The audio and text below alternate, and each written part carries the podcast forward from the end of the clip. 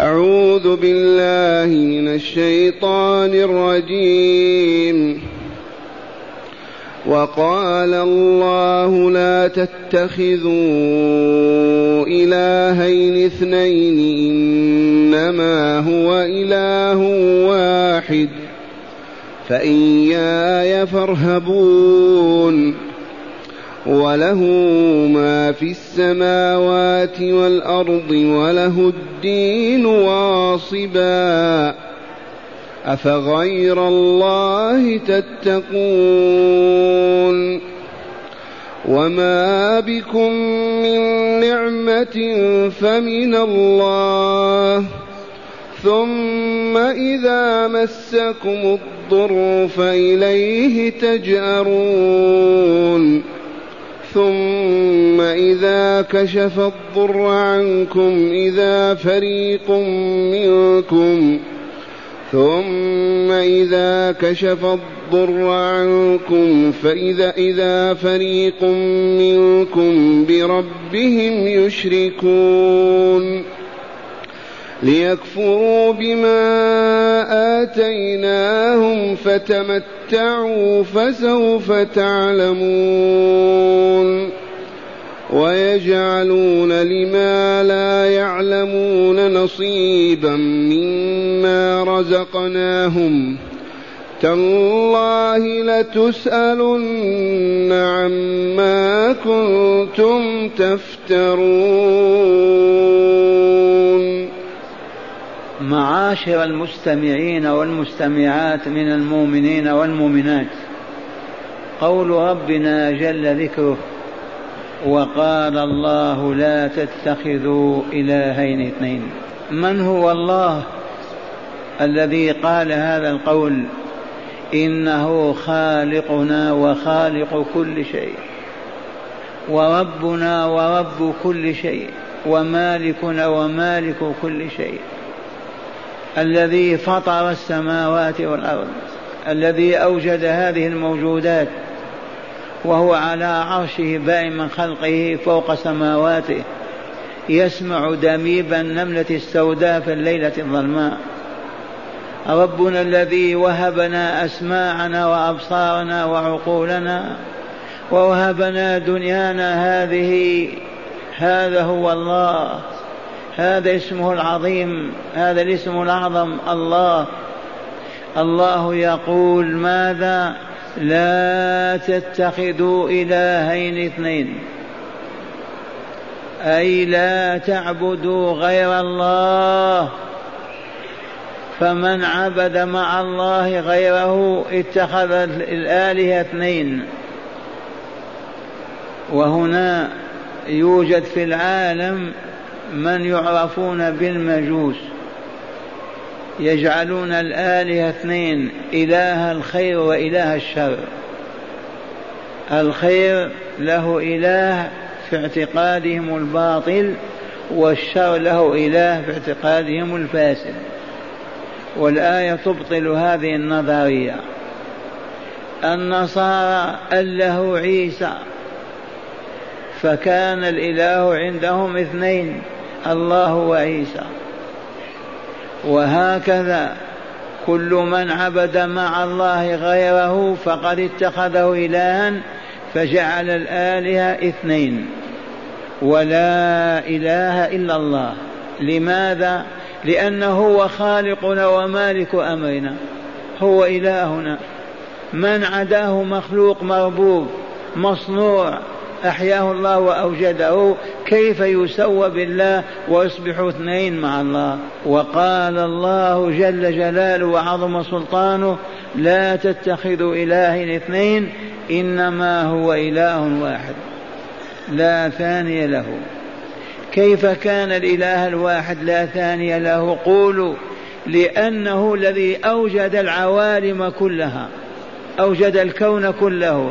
هو الذي يحيي ويميت هو الذي يعز ويذل. لا إله إذا غيره. عقلا ومنطقا وواقعا. هل يوجد من قال أنا خلقت الكوكب الفلاني؟ أنا أوجدت القمر؟ أنا خلقت الشمس؟ أنا أوجدت الماء؟ أنا أوجدت بني آدم؟ أنا صنعت صنعت هل بلغكم هذا؟ والله لا أحد. منذ كان الكون. لا إله إلا الله. لأن الإله المؤله الذي ننحني بين يديه ونذل ونخضع له ونرفع كفنا إليه نسأله فيعطينا. أما تماثيل من الأصنام والأحجار من القباب والأشجار من الأوهام والضلالات العقلية تؤله كيف تؤله؟ لا إله إلا الله وكثيرا ما أقول. لو اجتمع علماء الفلسفة علماء الطبيعة علماء الذرة علماء الشرائع في مجلس كهذا وقام أحدنا وقال اعلموا أنه لا إله إلا الله والله ما يستطيعون نقض هذه القضية. هذه قضية وإلا لا لا إله إلا الله كقولك ليس فلان بفلان. قضية القضايا العقلية يقضى عليها بالعقل. فهيا يا رجال العلم أثبتوا أن هناك الها مع الله أو أنه لا إله ولا الله. والله ما يستطيعون. كونهم يقولون لا إله هذه خرافة وضلالة. ينبذها كل ذي عقل في البشرية.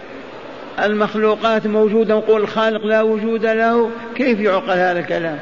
طعام مطهي موضوع. نقول لا طاهي له ولا هناك من طهاه وطبخه ما نستطيع نقول. من يصدق؟ والله كاس فقط مملوء بالحليب أو بالشاي أو باللبن أو بالماء. ما تستطيع تقنع أحد أن هذا وجد من نفسه. مستحيل. لا بد من إنسان جاء به. إذا والكون كله الشمس هذا الكوكب من أوجده؟ وحده. مستحيل. فهذه القضية قضية لا إله إلا الله لا تنقض بحال من الأحوال لا بكونه لا إله بالمرة ولا بكونه يوجد إله مع الله. والله لا تنقض. والله تعالى يقول لرسوله فاعلم أنه لا إله إلا الله. لا يوجد من يستحق أن نخضع ونذل له أن نرغب فيما عنده ونرهب من سلطانه وندعوه ليس إلا الله. المحيي المميت المعطي المانع الضار النافع. ربنا ورب كل شيء. والعرب كغيرهم ما كانوا ينكرون وجود الله ولكن كانوا يؤلهون آلهة مع الله. أما نظرية البلشفاء لا إله هذه نظرية فاسدة باطلة حديثة الوجود. ما مر عليها قرن ونصف والبشرية كلها على جهلها وعلى كفرها وعلى شركها مؤمنة بالله عز وجل خالق كل شيء ورب كل شيء. ولئن سألتهم من خلقهم ليقولن الله. ولئن سألتهم من خلق السماوات ليقولن الله. يقولون هبل أو اللات أو العزى أو موسى أو عيسى. ما يقال ما يقول عاقل هذا أبدا. فلهذا كانوا مؤمنين بربوبية الله ولكن كانوا مشركين في ألوهية الله. سووا به مخلوقات يتوسلون بها إلى الله.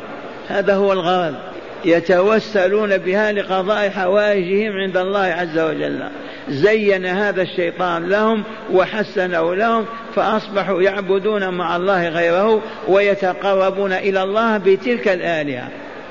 وجاء هذا في كتاب الله تنزيل الكتاب من الله العزيز الحكيم.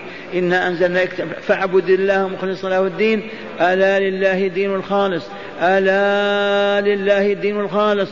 والذين اتخذوا من دونه أولياء ما نعبدهم إلا ليقربونا إلى الله زلفى هكذا يقولون والله. ما نعبدهم لشيء إلا من أجل أن يقربونا إلى الله عز وجل حتى يقضي حوائجنا ويعطينا مطلوبنا. فهم مؤمنون بالله عز وجل لكن مشركون في ألوهيته غيره. إذ لا يستحق أن يعبد إلا الله. وقول لماذا أيضا؟ العبادة لها غرض وإلا لا؟ لها هدف لها غاية وهي إكمال الإنسان وإسعاده وإلا لا؟ هذا هو الغرض. فعبادة غير الله تسعد وتكمل؟ مستحيل. أما عبادة الله أولا تطبيق شرعه ليسود الأمن والطهر والصفاء ويرفع الظلم والباطل والشر والفساد والخبث ثانيا تطهر النفوس وتزكو وتطيب وتصبح أهلا لأن تنزل الملكوت الأعلى.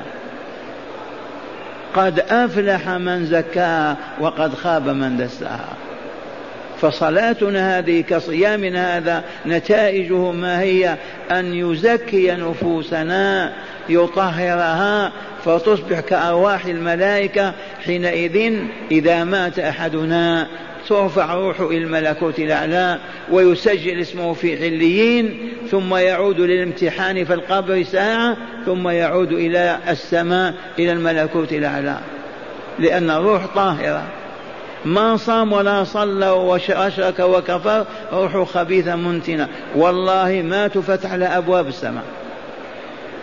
يعرج بها ملك الموت ومن معه يستفتحون ما يفتح لهم.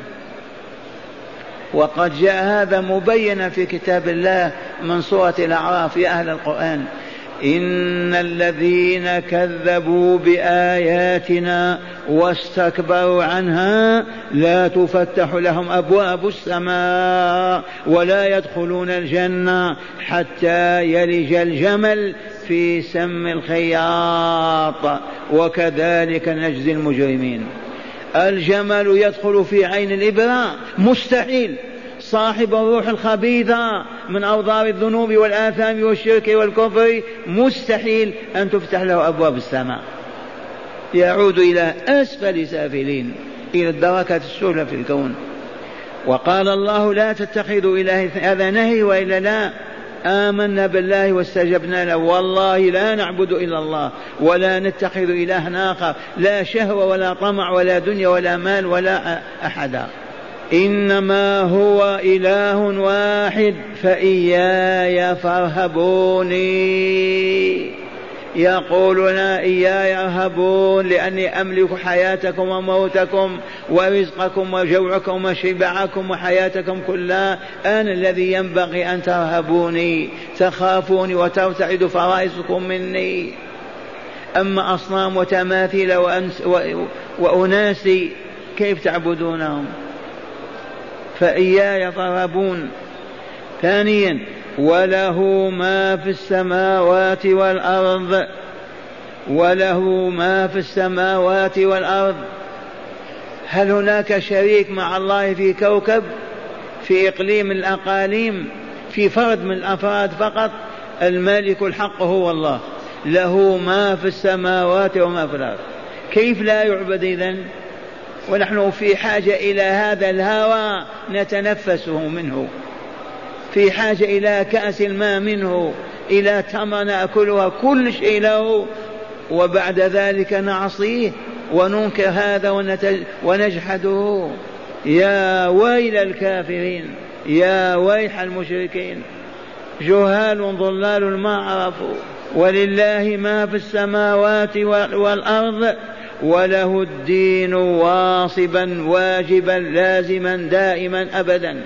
لا يشارك في الدين مخلوق لأن الله هو الذي يقنن القوانين ويسن السنن من أجل إكمال الإنسان وإسعاده وتطهير وتزكية نفسه بما يشرع ويقنن فلهذا الدين له ليس لغيره أبدا. الدين دائما لله تعالى. لا ينتقل من الله إلى عبد القادر ولا إلى عيسى وله الدين واصبا. ثم قال تعالى أفغير الله تتقون يا للعجب الذي يملك كل شيء يملك أنفاسكم أسماعكم أبصاركم قلوبكم أبناءكم نساءكم كل شيء هو مالكه. ما تتقون أو تتقون غيره؟ أفغير الله تتقون؟ أيجوز هذا؟ أيعقل هذا؟ ثم قال تعالى وما بكم من نعمة فمن الله. إي والله ما من نعمة بي ولا بك ولا بأي إنسان إلا الله هو واهبها ومعطيها.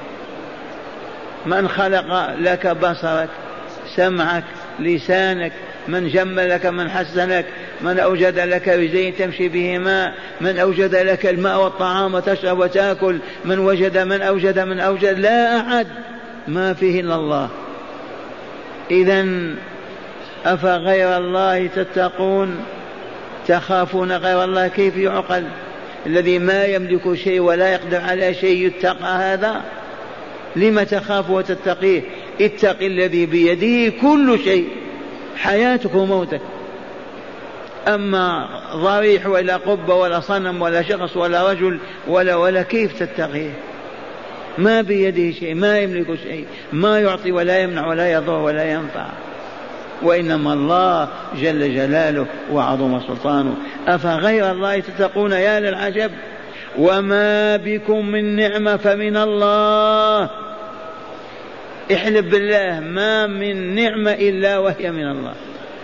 سمي لي نعمك قول النعمة الفلانية سيارة نركبها من أوجد من صنعها من وهبها له من أعطاك إياه هو الله دائما. ما في إلا الله.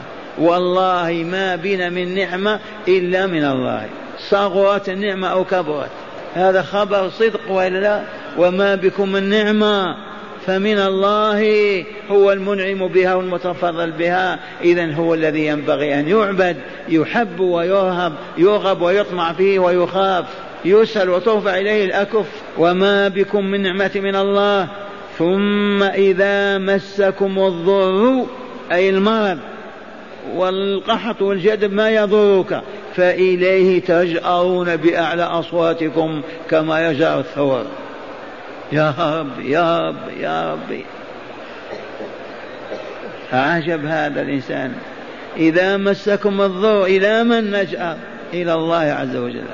ترفع الأصوات يا رب يا رب. فإليه تجأرون. ثم إذا كشف الضر عنكم عدتم إلى الأصنام والأوهام تعبدونها. وهنا لطيفة. تعرفون عن فتح مكة متى كان؟ سنة ثمانية من الهجرة. هاجر الحبيب صلى الله عليه وسلم من مكة إلى المدينة وأقام بها يجاهد مع رجاله. في السنة الثامنة فتح الله عليه مكة العاصمة. سنة ثمانية.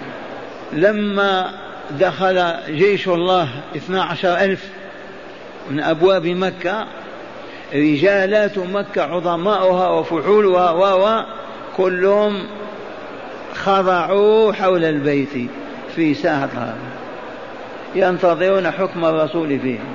وبعضهم من الطائشين المجرمين أشد الإجرام هربوا. ثباتهم هربوا من مكة. حتى ما يشاهد الرسول ولا يصدر حكمه عليهم أولا الذين جلسوا وقف الحبيب صلى الله عليه وسلم. وقف؟ من يقفها؟ وقال يا معشر قريش ما تظنون أني فاعل بكم؟ وقد طأطأوا رؤوسهم انهزموا. ومحمد بسيفه ورمحه ورجاله معه يا معشر قريش ما تظنون أني فاعل بكم؟ قالوا أخ كريم وابن أخ كريم. عجب هؤلاء. أخ كريم وابن أخ كريم. قال اذهبوا فأنتم الطلقاء فأعتقهم أجمعين وحررهم كلهم. هذه ذكرناها في سنين لما بدأ العرب والمسلمون يستقلون لما يحكمون ينتقمون ممن كانوا مع العدو فيما يقولون.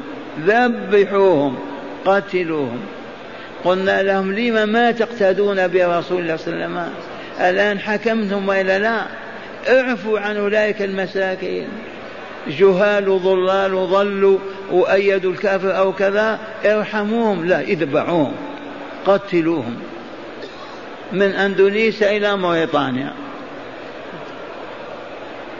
فنذكرهم بهذا الموقف النبوي الشريف. يا معشر قريش ما تظنون أني فاعل بكم؟ فيقولون أخ كريم وابن أخ كريم أي ما يفعل إلا الخير؟ فيقول اذهبوا فأنتم الطلقاء. هذا هو العفو عند القدرة من صفات أهل الإيمان وصلحاء البشر. العفو عند القدرة. أما تعفو أنت عاجز لا قيمة لعفوك. حكم. نعود إلى عكرمة رضي الله عنه وأرضاه ابن أبي جهل. أبوه هلك في بدر كما علمتم. عكرمة كان كأبيه. قويا شديدا. لما دخلت خيل الله مكة هرب إلى الساحل ليشرد إلى الحبشة وإلى منطقة أخرى أو إلى الهند. ساحل جدة أو ميناء أقرب منها. فوجد سفينة تريد أن تقلع. عجلوا. ضاقت ساعة إقلاعها. فركب. لما مشت السفينة من ذاك النوع القديم جاءت أمواج قوية عواصف بحرية بدأت السفينة تتدحرج. فقام ربانها قائد وقال يا معشر الركاب الغرق أن أوانه عجلوا اسألوا الله وحده. فتركوا لا تعز ومناته بل يا الله يا الله يا الله أنقذنا أنقذنا. فكر عكرمة وقال سبحان الله هذا الذي هربت منه يأتينا حتى في البحر. أنا هربت من كلمة يا الله والآن في البحر نقولها والله ترجع به إلى الساحل. ننزل. ورجع به صاحب السفينة إلى الساحل ونزل وجاء واطرح بين يدي رسول الله وقال أشهد أن لا إله إلا الله وأشهد أن محمد رسول الله صلى الله عليه وسلم. هذا عكرمة عرفتم هذه؟ العرب وقد بينا غير ما مر أنهم كانوا أسمى الأمم في عقولهم وأفكارهم. ما في ذلك شك. ما هم كالعجم أبدا. فكانوا إذا أصابتهم نكبة أو شدة أو قحط أو مرض يفزعون إلى الله وحده. ولا ينادون إله من آلهة قط. وإذا استراحوا ولا أمن ولا خوف ولا ولكن أمن يفرفشون مع الآلهة ويعبثون. والله كما تسمعون. والآية شاهد وإلا لا؟ وما بكم من نعمة فمن الله ثم إذا مسكم الضر فإليه تجأرون وإلا لا؟ بأعلى أصواتكم يا رب يا رب. لما هبط المسلمون من عرب وعجم هبطوا. أين كانوا؟ كانوا في علياء السماء. المسلمون في ثلاثة قرون منازل في الملكوت الأعلى بهذا التقدير. البشرية كلها خاضعة لهم وترهبهم. لما هبطوا كيف هبطوا؟ سحروهم هبطوهم احتالوا عليهم. تعرفون الحيلة التي هبطت بهم؟ فكر الثالوث الأسود رجالات المجوس واليهود والنصارى. هؤلاء هم الذين خرجت هذه الأمة من أيديهم وفقدوها. عرش كسرى زال. ملك روما الروم في الشام. فكروا قالوا سبب رفعة هذه الأمة وعزتها وسموها وكمالها هو شيء واحد هو القرآن العظيم. القرآن والله إنه القرآن. لأن القرآن سماه الله روحا سماه روحا. إنا أوحينا إليك روحا من أمرنا. سماه روح وإلا لا؟ لما يسميه روحا؟ لأن به الحياة. أليست الحياة بالروح؟ بالروح. إذا قالوا نفصل عنهم هذا القرآن يهبطون إلى الأرض. وفعلوا وهبطنا إلى الأرض. ماذا فعلوا بالقرآن؟ اجتمعوا في مؤتمرات عديدة. كيف نستطيع أن ننتزع منهم القرآن؟ كلما اجتمعوا فشلوا ما يمكن لأنهم يحفظونه في صدور النساء والرجال. ماذا نصنع؟ حاولوا في مؤتمر في السودان أن يسقطوا فقط يحذفوا كلمة قل. قالوا كلمة قل هذه تجعل الناس يؤمنون بالله وأن القرآن من وحي الله. فإذا نزعنا قل نقول هذا كلام محمد فقط. فحاولوا كيف يسقطون كلمة قل. قل هو الله قل يا أيها الكافرون قل يا أيها الناس. الرسول ما يقول لنفسه قل. مأمور من فوق. فلولا كلمة قل لقالوا هذا كلام الرسول. هو الذي يقول محمد صلى الله عليه وسلم. فعجزوا. إذا قالوا نبعدهم عن تفسير القرآن والاجتماع عليه. ونحوله فقط يقرؤونه على الموتى. فقط. فوضعوا قاعدة تداولها علماء أيام الهبوط تفسير القرآن صوابه خطأ. إن فسرت وأصبت ما أخطأت فأنت مخطئ. آثم. وخطأه كفر. وإذا فسرت آية وأخطأت كفرت.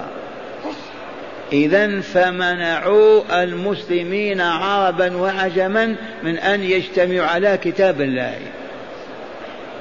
فاحتار المسلمون ماذا يصنعون بالقرآن؟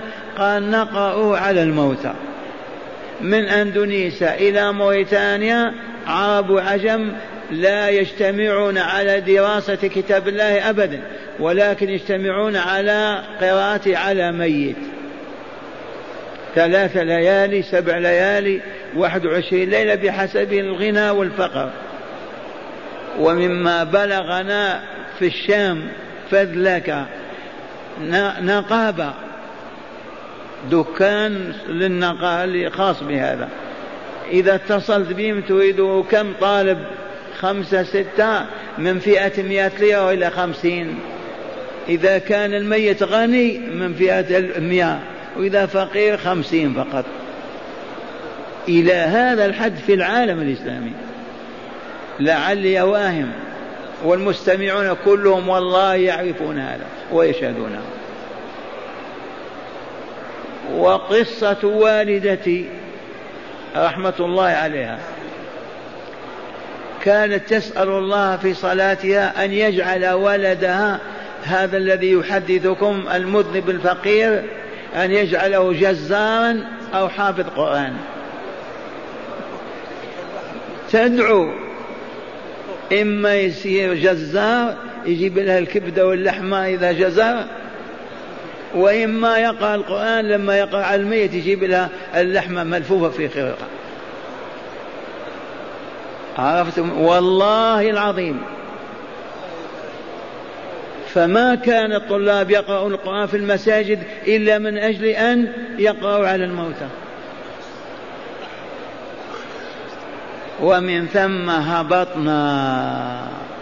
لما هبطنا يروي لنا الشيخ رشيد رضا في تفسير المنار عن شيخه قال كانت سفينة تقل الحجاج من طرابلس الغرب إلى طرابلس الشرق من مصر إلى كذا الإسكندرية إلى إلى جدة. حجاج أغنى الناس وأحسن المسلمين. ما كل واحد يحج إلا المتأهل. قالوا جاءت عاصفة بحرية فاضطربت السفينة. فأخذوا يجأرون يا سيدي عبد القادر يا رسول الله يا فاطمة يا مولاي إدريس يا نبي يا كذا يا بدوي. على خلاف ما كان العرب في الجاهلية. والله العظيم لا تشك في هذا. شاهدناهم. يسوق بي السيارة أنا وياه وقد سمع ولكنه أمي. لما انحازت السيارة عن الطريق يا رسول الله يا رسول الله. حتى ما تفهموا غير هذا. وكان بينهم موحد. رقم واحد وهابي كما يقولون. قال يا رب أغرقهم فإنهم ما عرفوك. شفى صدره.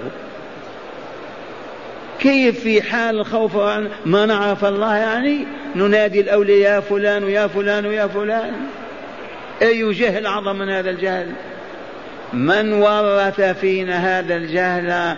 العدو الثالوث الأسود المجوس واليهود والنصارى.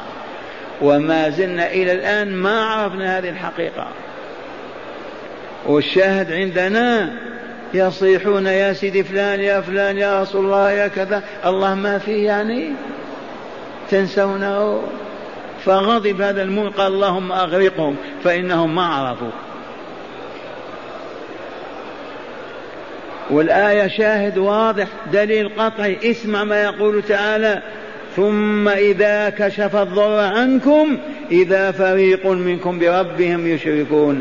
أما الشدة يا سيدي فلان يا فلان. إذا جاء الرخاء يشركون بالله عز وجل غيره في عبادته. ثم قال تعالى ليكفروا بما آتيناهم. ليكفروا بما آتيناهم فتمتعوا فسوف تعلمون.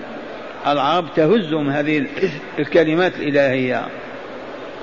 فعلوا هذا ما فعلوا من الشرك لماذا؟ ليكفروا بما آتيناهم. فتمتعوا إذا بكفركم وما معكم فسوف تعلمون نتائج هذا الكفر وعواقبه. تهديد عظيم.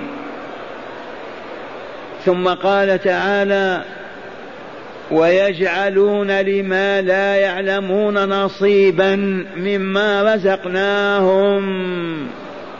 والله لكان في بستان جدي وأبي. نخلة سيدي عبد القادر وأخرى نخلة سيدي أحمد المشايخ متعددين تبهتم. وهكذا أيما فلاح في اليمن في الهند من المسلمين في قرون الهبوط يغرس بستان لابد هذه الشجرة لسيدي فلان. حتى أصحاب الزيتون هذه الزيتون لسيدي فلان. يجعلون للولي لا بد حتى يحفظ ذلك البستان وما فيه. ورثنا هذا منين؟ عن المشركين العرب. الله ي... إلا أن المشركين العرب أحسن فيما لما تقول هذه نخلة عبد القادر والله ما تعطي واحد تمرة منها إلا للزاوية ولصاحب ابن القادر. كذا ولا لا؟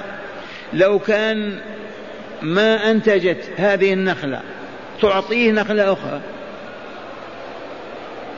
اسمع المشركين كيف. وجعلوا لله مما ذرأ من الحرث والأنعام نصيبا. من المخبر يرحمكم الله؟ أليس الله؟ هذه في سورة الأنعام وإلا لا. وجعلوا لله مما ذرأ أي خلق من الحرث والأنعام نصيبا. فقالوا هذا لله بزعمهم. الله ما طلب منهم ولا شرع هذا بزعمهم. وهذا لشركائنا. فما كان لشركائهم فلا يصل إلى الله. الشاة التي جعلوها لله إذا ماتت ما يعوض الله أخرى. وأما الآلهة يعوضهم أخرى. العنب أو التمر أو الزيتون الذي لله إذا أجلبت ما, ما أنتجت ما يجعلون لله شيء آخر. الآلهة يعوضونهم من حق الله تعالى ويقول اللهم هو في حاجة إلى هذا. وجعلوا لله مما ذرأ أي خلق من الحرث والأنعام نصيبا فقالوا هذا لله بزعمهم وهذا لشركائنا. فما كان لشركائهم فلا يصل إلى الله. وما كان لله فهو يصل إلى شركائهم وهذه عندنا أيضا وعند العرب المسلمين الغنم. هذه شاة سيد فلان. تبهتم هذه بقرة سيد فلان. هذه عنزة فلان. موجودة. والعياذ بالله. فقال تعالى ويجعلون لما لا يعلمون نصيبا مما رزقناهم. تالله لتسألن عما كنتم تفترون وتكذبون على الله عز وجل. هذه الآيات لما عرف بلغت عرب آمنوا وأسلموا لأنها تدخل القلوب. تالله لتسألن عما كنتم تفترون وتكذبون وتقولون هذا لله وهذا لفلان وفلان. سيبوا السوائب والحامات وما إلى ذلك للآلهة. هذه شات سيدي فلان. أسمعكم الآيات مرة ثانية؟ تتأملوها وقال الله لا تتخذوا إلهين اثنين إنما هو إله واحد فإياي فارهبون وله ما في السماوات والأرض وله الدين واصبا أفغير الله تتقون؟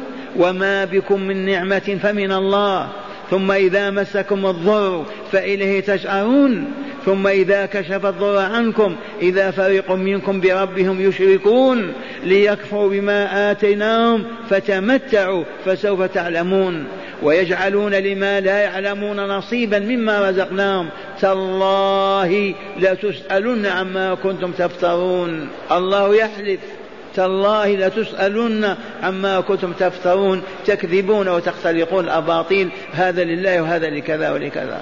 معاشر المستمعين والمستمعات أسألكم بالله لو كان المسلمون في قراهم ومدنهم طول العام يجتمعون على القرآن هكذا يبقى بينهم ظالم يبقى بينهم فاسق فاجر كافر والله ما يكون. لكن العدو صرفنا عن القرآن حولوه إلى الموتى إلى الآن ما يجتمع اثنان على آية يتدارسانها ما المانع؟ هداية الآيات. لكل آية هداية وإلا لا بعض الزوار ما سمعوا هذه. كل آية علامة على أن الله لا إله إلا هو وأن محمد رسول الله. والله العظيم. كل آية. والقرآن فيه ستة آلاف ومئتين وأربعين آية. كل آية علامة على أنه لا إله إلا الله وأن محمد رسول الله. بيان ذلك. هذه الآية علم وإلا لا. من قالها؟ لا بد قالها قائل من هو؟ ما فيه إلا الله. إذا الله لا إله إلا هو. على من نزلت هذه الآية؟ على محمد. إذا هو رسول الله. كل آية في القرآن تدل دلالة علمية عقلية قطعية أنه لا إله إلا الله وأن محمد رسول الله صلى الله عليه وسلم. قال أولا تقرير التوحيد بعبادة الله وحده. إذ قال وقال لا تتخذوا إلهين اثنين إنما هو إله واحد. ثانيا وجوب الرهبة من الله دون سواه.